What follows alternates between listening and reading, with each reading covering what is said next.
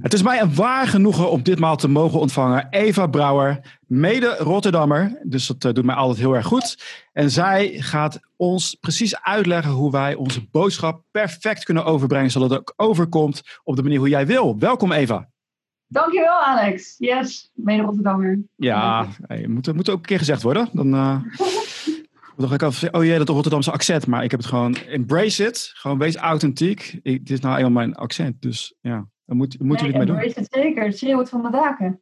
Wat is nou de hoofdboodschap die jij wil vertellen aan ons allemaal? Van, uh, in deze wereld waarbij mensen heel schuchter zijn. Dat ze denken van, oh jij, als mijn mening verkondig, dadelijk word ik afgerekend.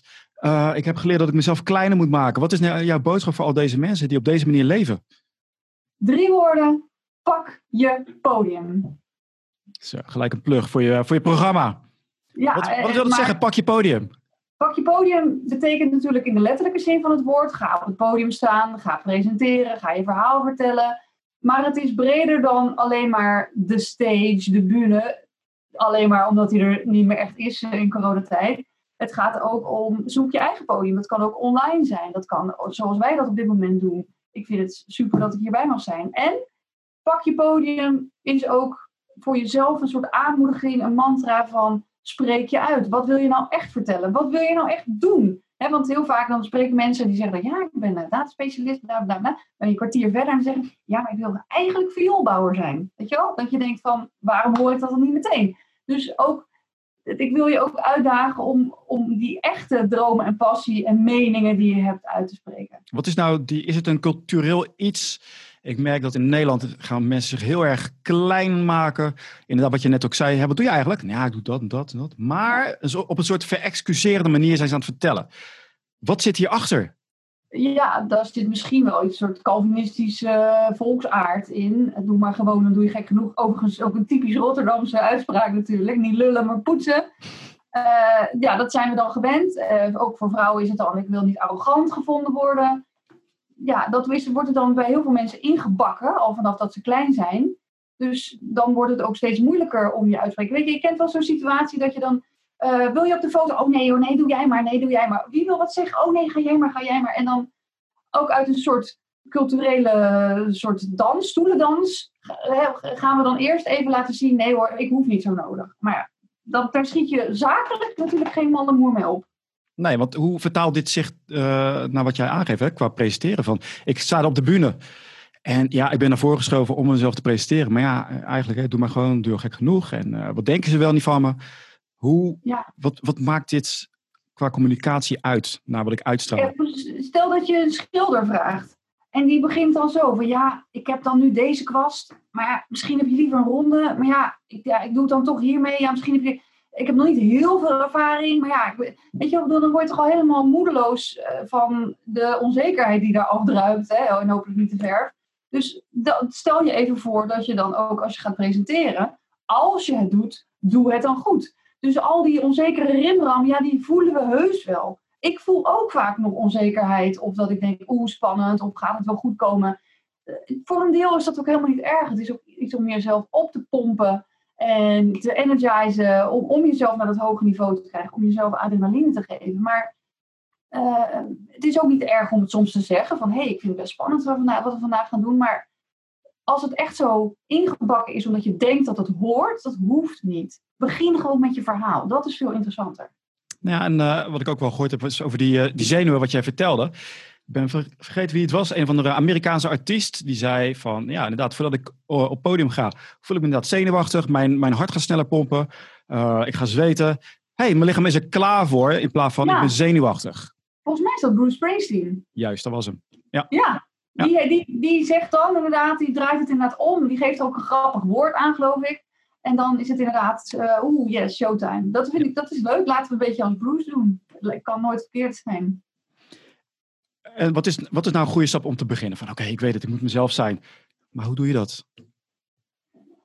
Uh, dat is natuurlijk de, de grote hamvraag. Hè. Ik ben ook wel eens dat ik een foto heb gepost van mezelf op social media, juist in mijn pyjama, terwijl ik een krant aan het lezen was met ook die vraag erbij: van wat is nou echt jezelf zijn? Want natuurlijk hebben we verschillende rollen. Als ik uh, thuis ben, ben ik misschien anders dan weer bij mijn ouders, bij mijn vriendinnen hier. Dus het is ook een keuze van uh, wat je laat zien. Maar in ieder geval is het niet jezelf. Kijk, je beter voordoen. Ik heb ook even een make-upje opgedaan. Hè, verwees al naar een make-up tutorial die ik een keer heb gemaakt. Dus ik, authentiek zijn is niet met ongekamde haren en per se in je, in je pyjama. Maar het gaat er wel om dat je ook kwetsbaar durft te zijn. En dat je begrijpt dat juist de dingen waar je eigenlijk een beetje voor schaamt, dat daar vaak het interessante materiaal zit. Dat je, dat je dat denkt van, zal ik dat zeggen? Kan ik dat maken? Zullen ze dat niet gek vinden? Dat als je over die topics nadenkt, dat daar juist veel meer herkenning zal zitten dan je van tevoren bewust bent. Ik ga heel even onderbreken. Het lijkt alsof je autofocus aan hebt staan. Dus iedere keer als je zo doet, oh, ja, in ja. uit zo. Ik weet niet of het kan het uit. Ik zou niet weten hoe. Nee, dan. Uh... Zal ik wat stiller blijven zitten? Dan uh, links rechts dan. Ja, dat kan wel. Ja. Nee, Oké, we gaan verder.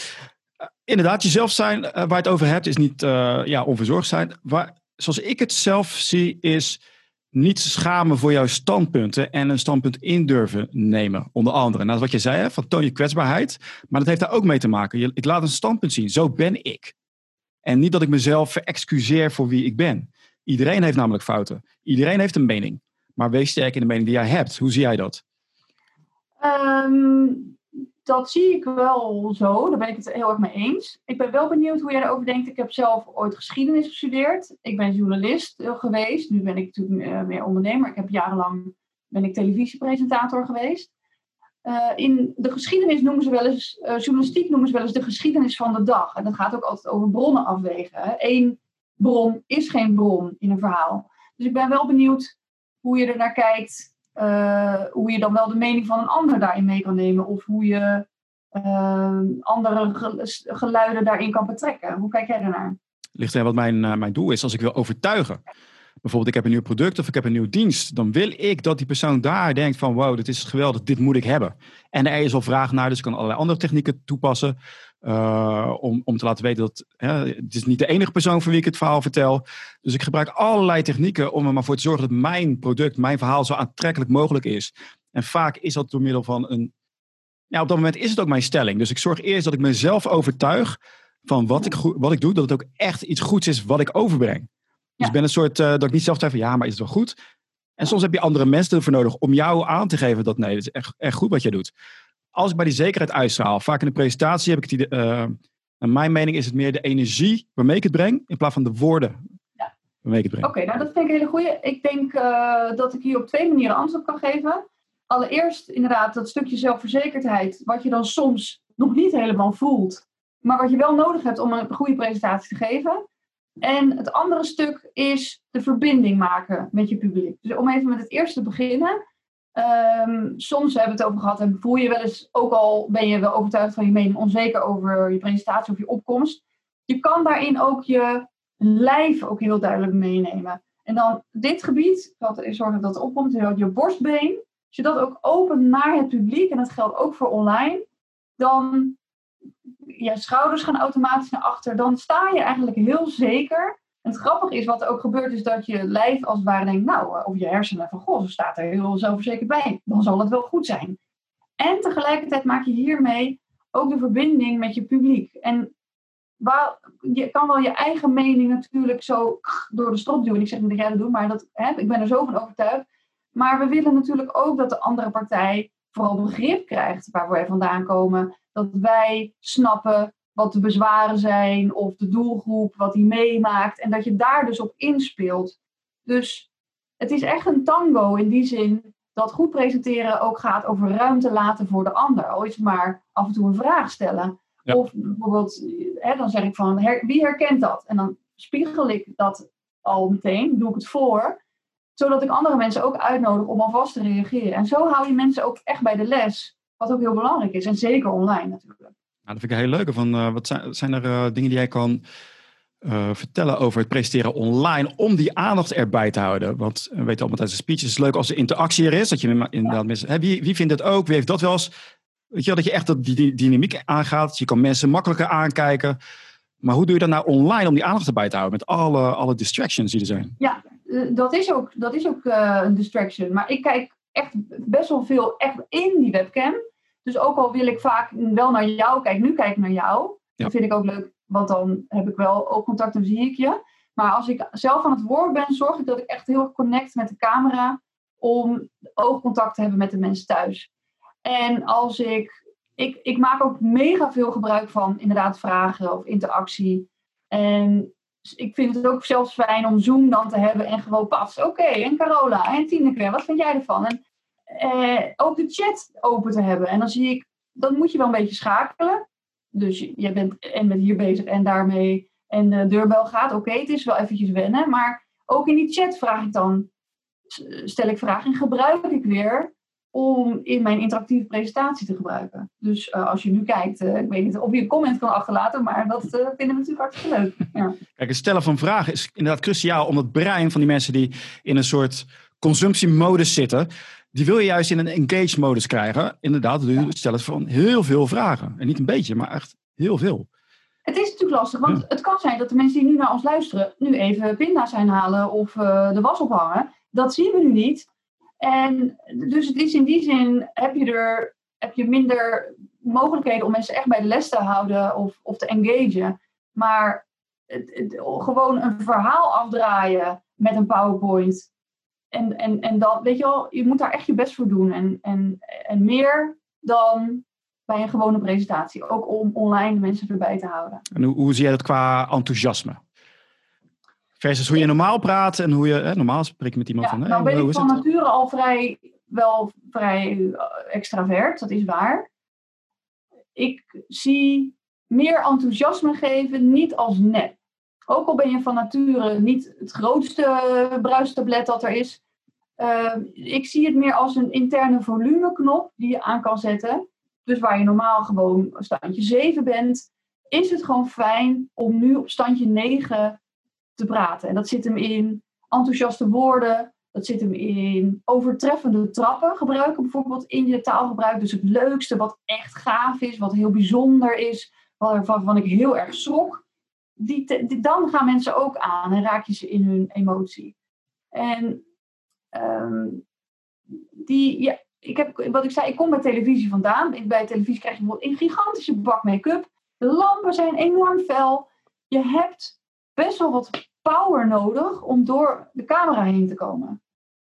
Eh, vaak ben je ook nog aan het nadenken over dingen, dus dan ben je met je tekst bezig. Maar je, je moet zenden, je moet er doorheen komen. Dus als ik te veel nadenk, dan krijg ik deze houding. eh, maar ik wil open zijn. Dus dat vergt best wel wat oefening en overgave naar, aan die camera. Ja, ik vond het ook. eh, ik ben eh, van nature ben ik een eh, introvert iemand. En ik heb ooit een keer gehoord van. eh, doe alsof je een, een lichtstraal uitzendt naar buiten toe. Weet je, alsof je echt energie uitstraalt, letterlijk, echt naar achter, achter in de zaal. En dat heeft mij heel goed geholpen. Want anders, eh, ja, dan ga ik ook veel meer eh, dit doen en zo. En eh, nadenken in je hoofd zitten.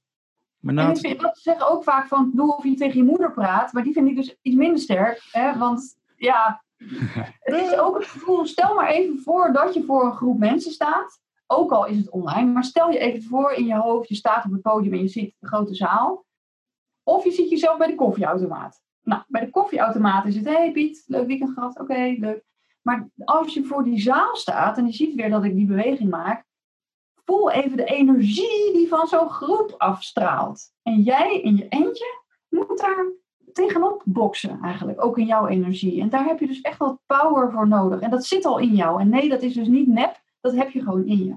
Ja, ik, eh, hoe, hoe ga je ermee om dat je bijvoorbeeld zo'n hele zaal voor je hebt? En dat er zitten altijd mensen zitten een beetje zelf ook onzeker te zijn. Of die kijken zo verveeld, kijken ze je aan. En dan sta jij. Hè? Ik weet niet wat voor soort conferentie het is. Maar af en toe, sommige mensen zijn wat introverter. Die zijn niet gewend om enthousiast te zijn. Dus die zitten zo naar jou te kijken. Zo. Ja, ja, ja, ja. ja. Nou ja, het belangrijkste is dat je dat niet persoonlijk neemt. Ik had pas een heel leuk interview met een straatverkoper. Die, ehm, het was eigenlijk het, het was een soort propper voor een eh, ontbijttent. Ehm, Ik wil, ik wil even een kleine toevoeging doen. Je, je geeft Ja. een straatverkoper, maar het was echt een hele nette man. Want ik heb het filmpje gezien. Ja. En het was niet, ik had, eh, toen je zei straatverkoper, had ik gelijk iemand die de straatkant verkoopt. Maar dat is ja, het oké, niet. dat, sorry, dat bedoel ik niet, want het was inderdaad net een meneer. Ja. Hij zag een heel mooi blauw, lichtblauw pak aan. En ik was, ik, dat was in Londen, ik was in Londen. En ik was onderweg naar een uh, hipster ontbijtcafé, uh, wat ik uit een boekje had gehaald. En ik kwam dus in die buurt in Soho. En net voordat ik die, bij die hipstertent ben, zie ik al een gigantische rij staan voor de hipstertent. En ik word aangesproken, hey, ga je ontbijten? Ik zei, ja, ik ga ontbijten. Mag ik je dan voorstellen aan Soho Joe? En dat was dus een tentje ernaast. Nou, dat vond ik sowieso zo'n freaking briljante actie. Dat je dus gewoon een propper hebt voor een ontbijttent. En toen dacht ik, ja, ik ga hier wel in mee. Want ik vind het eigenlijk wel cool dat hij dat doet, ook al is het een baan. En hij vertelde, toen heb ik, ben ik hem dus spontaan gaan interviewen. Dat ik gewoon zag dat het een apart uh, type was. En hij zei dus, ook al incasseer ik dus twintig keer die nee, ik neem het nooit persoonlijk. Want je weet nooit of iemand ochtends van huis uit is gegaan en dat hij uh, ruzie heeft gehad met zijn vrouw, dat er iets anders speelt.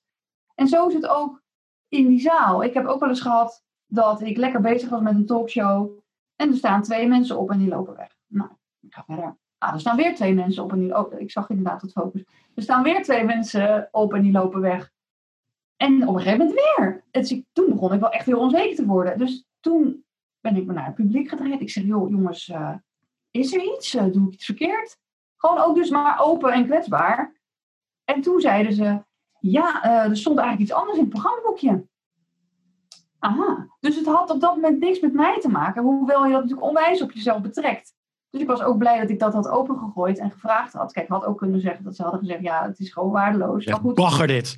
Ja, maar goed, het, het, was zo opvallend dat ik het wel moest benoemen, omdat het ook afleidt voor andere mensen. Maar het is dus de kunst om, afwijzing is niet van jou, dat is van de ander. Ja. Nou, ik had voor mezelf altijd een trucje van, uh, iemand zit inderdaad zo een beetje verveeld te kijken. Dan heb ik hem hoofd van, arme persoon. Deze persoon die is super introvert en die durft zichzelf niet te uiten. En die neemt een soort van uh, gezichtsuitdrukking aan die heel saai, monotoom is, verveeld. Maar dat is gewoon een soort look. En dan probeer ik altijd met mijn energie, wil ik ervoor zorgen dat die persoon niet anders kan dan om te gaan glimlachen. Lukt niet altijd, maar ik maak een soort wedstrijdje van. Vind ik, oké, jij gaat zo kijken. Laten we kijken wie, er, uh, wie het lid langs de volhoudt. Nou, en wat, hoe je het ook kan gebruiken, zeker als je bijvoorbeeld een bepaalde presentatielezing of moet presenteren. Je kan lichaamshouding ook heel erg gebruiken. En dat kan ook online, want je ziet soms aan iemand een beetje zo. En dan, kan ik, dan zeg ik ook wel eens van, hey, heb je er nog zin in? Of ben je nog wakker? Of eh, is er nog wat? Of, uh... En ook in, in een zaal bijvoorbeeld, dan zie, dan zie ik mensen met de armen over elkaar en zeggen, goh, bent, u ziet er niet uit alsof u het helemaal mee eens bent. En dan vanuit die lichaamshouding ontstaat er weer een gesprek. Of, hè, dus betrek ik die persoon er weer bij. Dus je kan het ook gewoon eh, gebruik als weer nieuwe content of nieuwe inhoud, nieuw perspectief. Ja. Nou, ik vind het leuk. Inderdaad, niet denken van, oh jee, die, eh, die persoon zit met zijn armen over elkaar. Maar benoem het daadwerkelijk. Van, ik, zie, ik zie dat u zo en zo, weet je. Dan kan je er nog iets leuks van maken ook. En vaak zie je dat mensen daarna ook wel moeten glimlachen. Van ja, inderdaad, van, wat, wat doe ik raar? Of, ja. Weet je, die, blij, die, die schieten dan opeens om.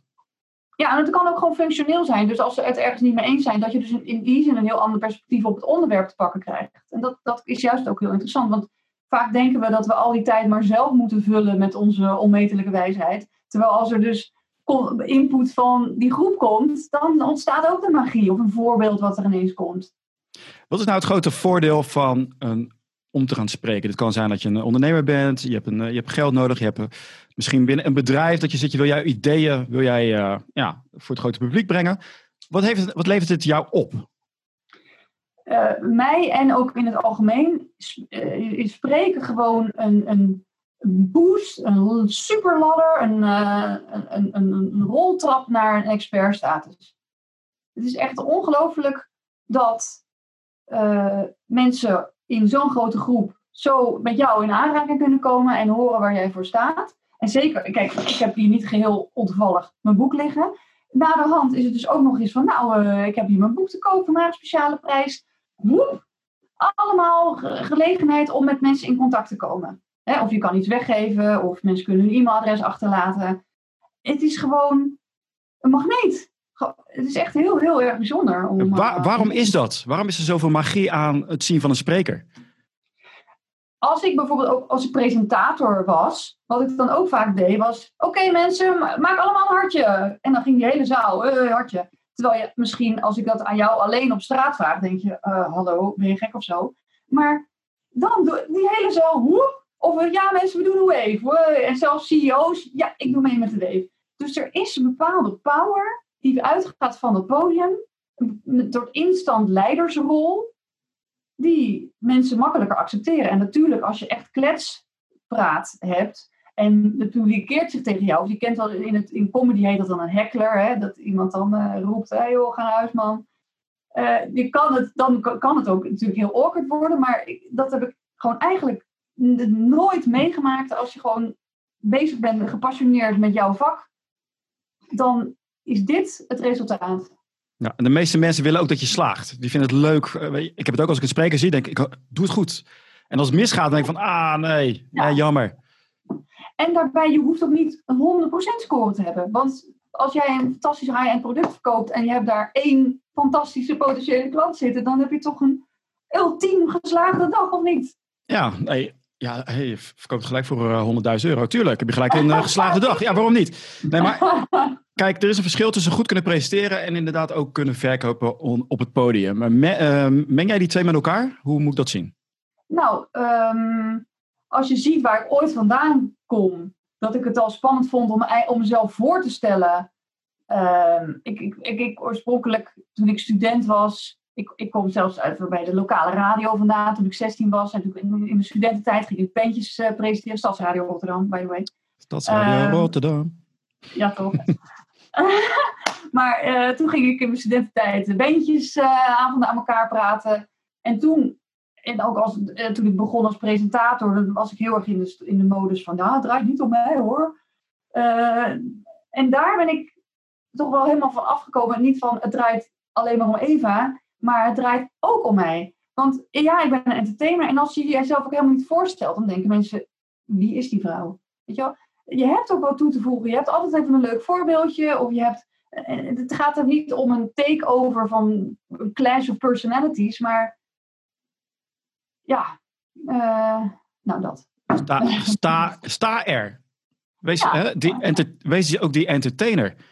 Ja, 100%. Dat is vaak, hè? Mensen die inderdaad een, uh, weet je, ik ga een presentatie houden. Ik denk, vergeet even het entertainment factor niet. Los van de kennis en alsjeblieft hou op met die PowerPoint.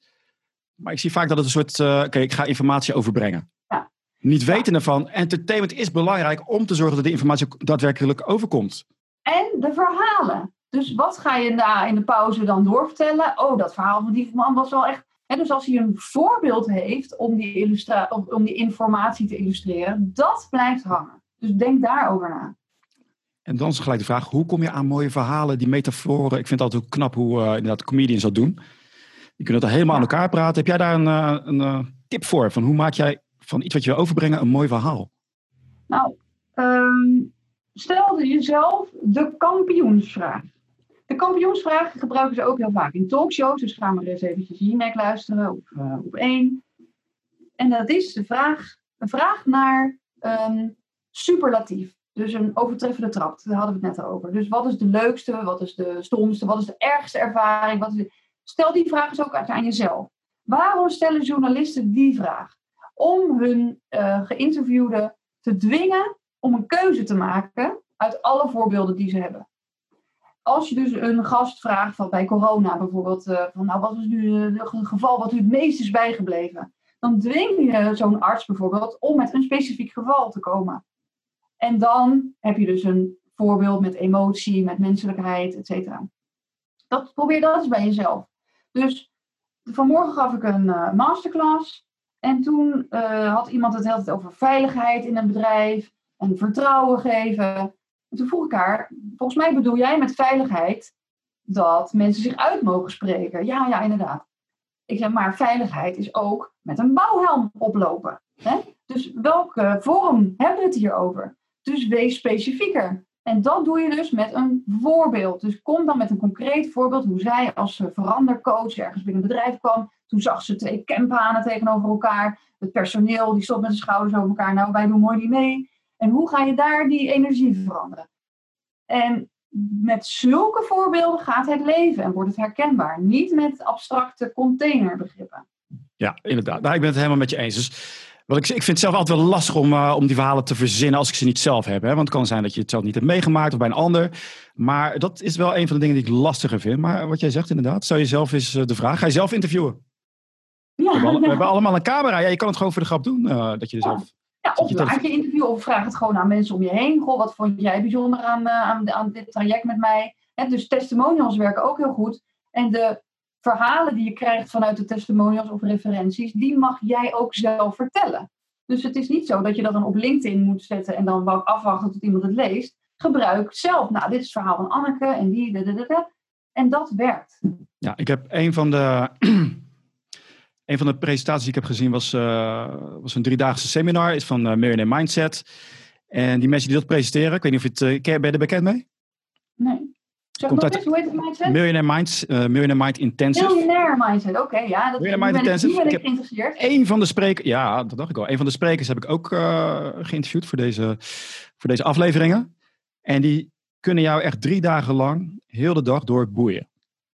En die gebruikt ook bijvoorbeeld testimonials. En die gaat ze dan ook oplezen. Maar echt van die emotionele testimonials. Hè? Dus die gebruikt dat inderdaad om mensen heel de tijd geboeid, engaged te houden. Dus um, lijkt een beetje op die stijl van Tony Robbins. Ik weet niet of je die is misschien iets bekender. Ja. Ja, die doet het ook 12 uur, 12 uur per dag. Houdt die mensen geboeid. Ja. Ja. Wat is jouw record qua spreektijd? Dat is wel een goeie. Nou, ik heb pas zelf een sessie gedaan van vijf uur lang achter elkaar in een studio met livestreamcamera's. Ik heb ooit trouwens ook de start van de Tour de France in Utrecht gepresenteerd. En dat was ook een eindeloze uitzending met uh, de burgemeester en de wielrenners en uh, mensen met sponsen gooien. En uh, mijntje kwam langs. Dus op zich heb ik wel ervaring met heel lang achter elkaar iets, de, de spanningsboog hoog moeten zien houden. En de truc lijkt inderdaad om die engagement te krijgen met de mensen. Heel veel vragen stellen, ook al weet je het antwoord al, maar stel het in de vorm van een vraag. Laat mensen lichaams, uh, met hun lichaam bewegen, wat jij ook al aangaf. Ja, en, maar ook dus steeds weer verhalen. Dus ook binnen zo'n lange dag, je continu een nieuwe gast met een nieuw themaatje. En, en dus ook binnen jouw lezing, als jij die gaat opbouwen, hè, dan zijn het dus ook blokken, bouwblokken waar je aan werkt. En dat zijn allemaal losse verhaaltjes. Leg eens uit, hoe, uh, hoe moet ik dat zien, bouwblokken? Verhaal 1, verhaal 2, verhaal 3? Hoe ga ik het vertellen? Ja, nou, het, het, het, is misschien een beetje te ingewikkeld voor het hele verhaal, maar uh, ook hoe ik het onthoud, is dus dat ik. Um, ik maak dus dat verhaal, ik ontwerp dat verhaal. Ik maak dan blokken met bijvoorbeeld nou, de introductie, dit verhaal van Piet, uh, de, de soort meer de wetenschappelijke onderbouwing, dan het verhaal van Kees, drie stappen hoe jij dat kunt bereiken, pak, pak, pam, de verhaaltjes die daarbij horen. Eh, de visie op het einde en nog een soort call to action. En dan, weet je, dan bouw je dat helemaal op. En soms kan je in dat ontwerpproces ook denken: oh, het is misschien leuk als ik dit daar doe of dit daar. Dus zo zie ik het helemaal voor me als een soort kralenketting. En zo kan je het ook goed onthouden. Doordat je dus steeds in die blokjes denkt. En dan misschien illustreert met een afbeelding, dat je weet: oh ja, hier ben ik in het verhaal. Zo bouw je dat op als een verzameling van kleinere verhalen die mensen inspireren. En verhalen zijn ook veel makkelijker om te onthouden. Precies. Ik zeg ook van ga niet letterlijk alle teksten onthouden, want dat gaat echt mis. Nee, en helemaal als het je eigen verhalen zijn, dan zijn ze toch helemaal makkelijk te onthouden. Ja, ik merk uh, inderdaad, weet je, als je een verhaal vertelt, ook al struikel je over je woorden, als je energie er maar achter zit en het gaat ongeveer de goede richting op, dan zit je goed. Want het gaat om de emotie die je overbrengt. En weten ook niet wat jij precies in je gedachten had, dus uh, dat is ook een voordeel. Hey, wat doe jij nou als mensen, als je, zegt, uh, als je echt een groep ziet, uh, ziet afdwalen, je gaf al aan nou, je wijst aan van, nee, ik zie dat u dit en dat. Maar heb je nog andere technieken om te zorgen dat mensen bij de les blijven? Ja, kijk, afdwalen ben je dus eigenlijk al te laat. Hè? Dus, dus je wil echt dat engagement hoog houden, doordat ze het gevoel, het is eigenlijk een soort HAVO 4. En dat lijkt me misschien wel het allermoeilijkste publiek om erbij te kunnen houden. Dus je wil eigenlijk dat ze af en toe het gevoel krijgen: hé hey, uh, Wesley, oh, hm, oh, ik ben er weer bij. Hè? Dus ze moeten een beetje on edge zitten van: oeh, ieder moment kan mij wat gevraagd worden of ik ben erbij betrokken. En het is uh, leerzaam voor mij, hè? dus het gaat ook over mij. Uh, dus heel de tijd probeer ik ook het, het verhaal weer relevant te maken. Ja, sorry, Siri had ik, ik weet niet, nee, rekening houden. Hou op, hou op, hou op. Um, uh, dus ook al vertelt iemand dan haar verhaal over e-commerce, dan probeer ik daar alsnog een algemene boodschap uit te trekken waar iedereen wat mee kan. En het zit hem in de afwisseling van media, dus um, dan even weer een plaatje of even een vraag of even een verhaaltje of iemand anders aan het woord. Dus daarin ook weer variëren. En dat mag bij online dus zelfs nog meer dan op een podium. Om mensen. Dus we kunnen even een energizer doen. Bijvoorbeeld, als je thuis kijkt, raak even iets van hout aan. Heb je iets van hout? Alex? Kast, kast. Ja, ik heb Ja? een kast, kast aangeraakt. Metaal? Ja. Metaal? Tafelpoot. Tafelpoot. Ja, ja, Ja. heel goed. Nou, Bezet, enzovoort. ja. hè, Dus ik ook iets onverwachts. Dus het hoeft niet ergens op te slaan zelfs. Nee, nee. Als het maar even weer... Ge- geef je een introductie van, oké, we moeten even een energize doen, want ik zie dat we allemaal zitten in te kakken van, oké, laten we... dus ik ge- ga je eh, van tevoren al aangeven wat je gaat doen? Of ben je gewoon spontaan, iets van hout aan? Oké jongens, even, jongens, even allemaal staan. Ja. Even allemaal staan. Even bewegen. Even een energizer. Hebben we nog zin in? Ja. Want al die keren dat je een beentjesavond presenteert, dan is het natuurlijk al Utrecht, de hoor niks. Niet dat wel ik studeerde in Utrecht. Ja. Dus eh, dat soort technieken gebruik ik ook nog steeds wel eens, eh, ook al is het een, eh, weet ik veel, een bank. Ja, er zijn verdacht weinig sprekers die dat toepassen, moet ik zeggen. Is dat ook jouw ervaring? Of zie ik gewoon te weinig? Ehm, dat nou, ik ken bijvoorbeeld een hele leuke dagvoorzitter, echt een hele goede, Donatello Piras heet hij. Hij is ook debating expert. En hij heeft ooit, eh, toen hij jong was, op een animatie, in een animatieteam gewerkt op een camping in Italië. Dus hij is ten eerste vloeiend in vier talen. En ook wederom, om een heel, een heel veld vol gezinnen er bij de, bij de les te houden terwijl je verkleed bent als kip of zo. Dat is eigenlijk misschien nog veel knapper dan nu alle andere dingen die we staan te doen. Ja, als je een kippenkostuum aan hebt, dat is, dan heb je wel de oog op je gericht eigenlijk. Dus het lijkt mij iets simpeler, toch? Misschien mensen is dat de truc. Probeer het eens. Doe een kippenkostuum aan. Ja, ja wie weet hè. Stel nou, ik ben iemand die, ja, die echt super introvert is en ik wil leren om te spreken. Hoe lang duurt zoiets voordat ik het eigenlijk door heb? Is het heel lastig? Wat zijn er een aantal dingen dat je zegt, nou, het zijn een aantal core principles. Als je daaraan houdt, gaat het eigenlijk vrij snel. Hoe moet ik dat zien? Ehm, nou, ten eerste wil ik zeggen dat niet alle introverte mensen ook bang zijn voor het spreken. Vaak is een eh, conversatie op een borrel over, goh, hoe was jouw vakantie? Misschien wel ingewikkelder dan gewoon heel duidelijk weten waar je aan toe bent met jouw eigen verhaal. Ehm, dat gezegd hebbende, ik heb ooit het, een verhaal gezien van een vrouw die duidelijk heel zenuwachtig was. Ze had echt vlekken in de nek. Ze had een heel groot wollen vest aan, dat ook niet echt typisch is om, om in op het podium te staan. Dat had ze helemaal zo om zich heen. En iedere keer schuifelde ze weer naar het achterdoek, om maar zo ver mogelijk van het publiek weg te gaan. En dan kreeg ze weer een zetje, en dan werd ze weer wat naar voren. Oké, oké, oké. Maar haar eerste zin was: Als kind ben ik in een pot met kokend water gevallen. Dus die hele zaal zat echt zo, wat? Dus het boeide eigenlijk niet hoe schuchter ze was, hoe hakkelend het eruit kwam. Want we waren gewoon zo benieuwd naar wat dit voor, voor verhaal was.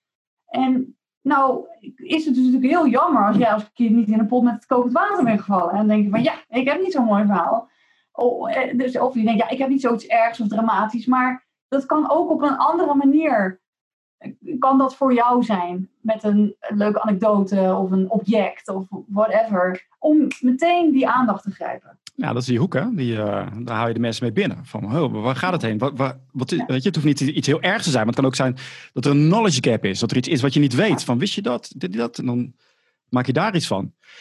Dat is net als met eh, cliffhangers van series. Die eindigen altijd op een, eh, op een cliffhanger. Dat is niet voor niks. Je, ik wil weten hoe het verder gaat. ja, Hoe gebruik jij dat tijdens jouw eh, speeches? Eh, want eh, bijvoorbeeld een, daarvoor zul je dan maar naar de studio moeten. Ah, Remco Klaassen die heeft dat ook in zijn, in zijn boek.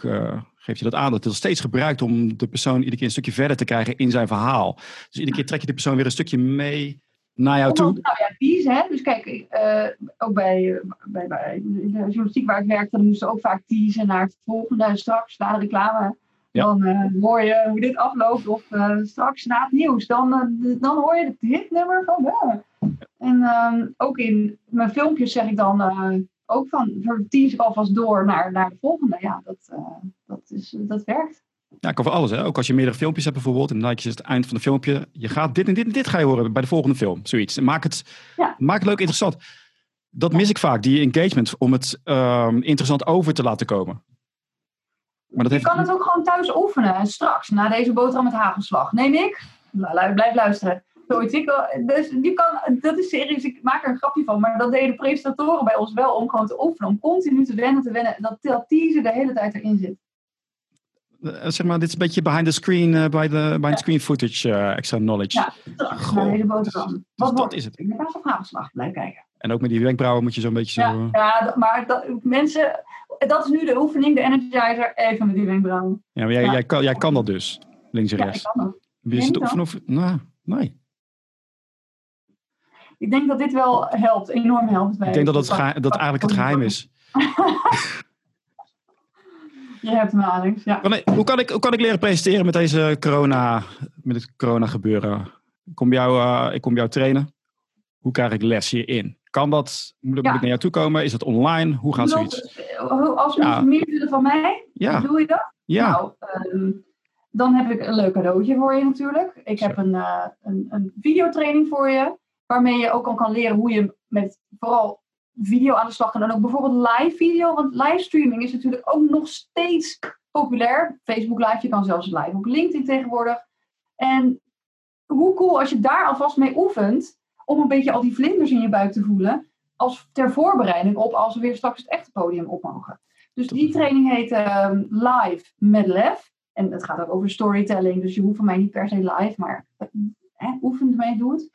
En eh, kijk daarvoor op evabrouwer.tv slash live met lef.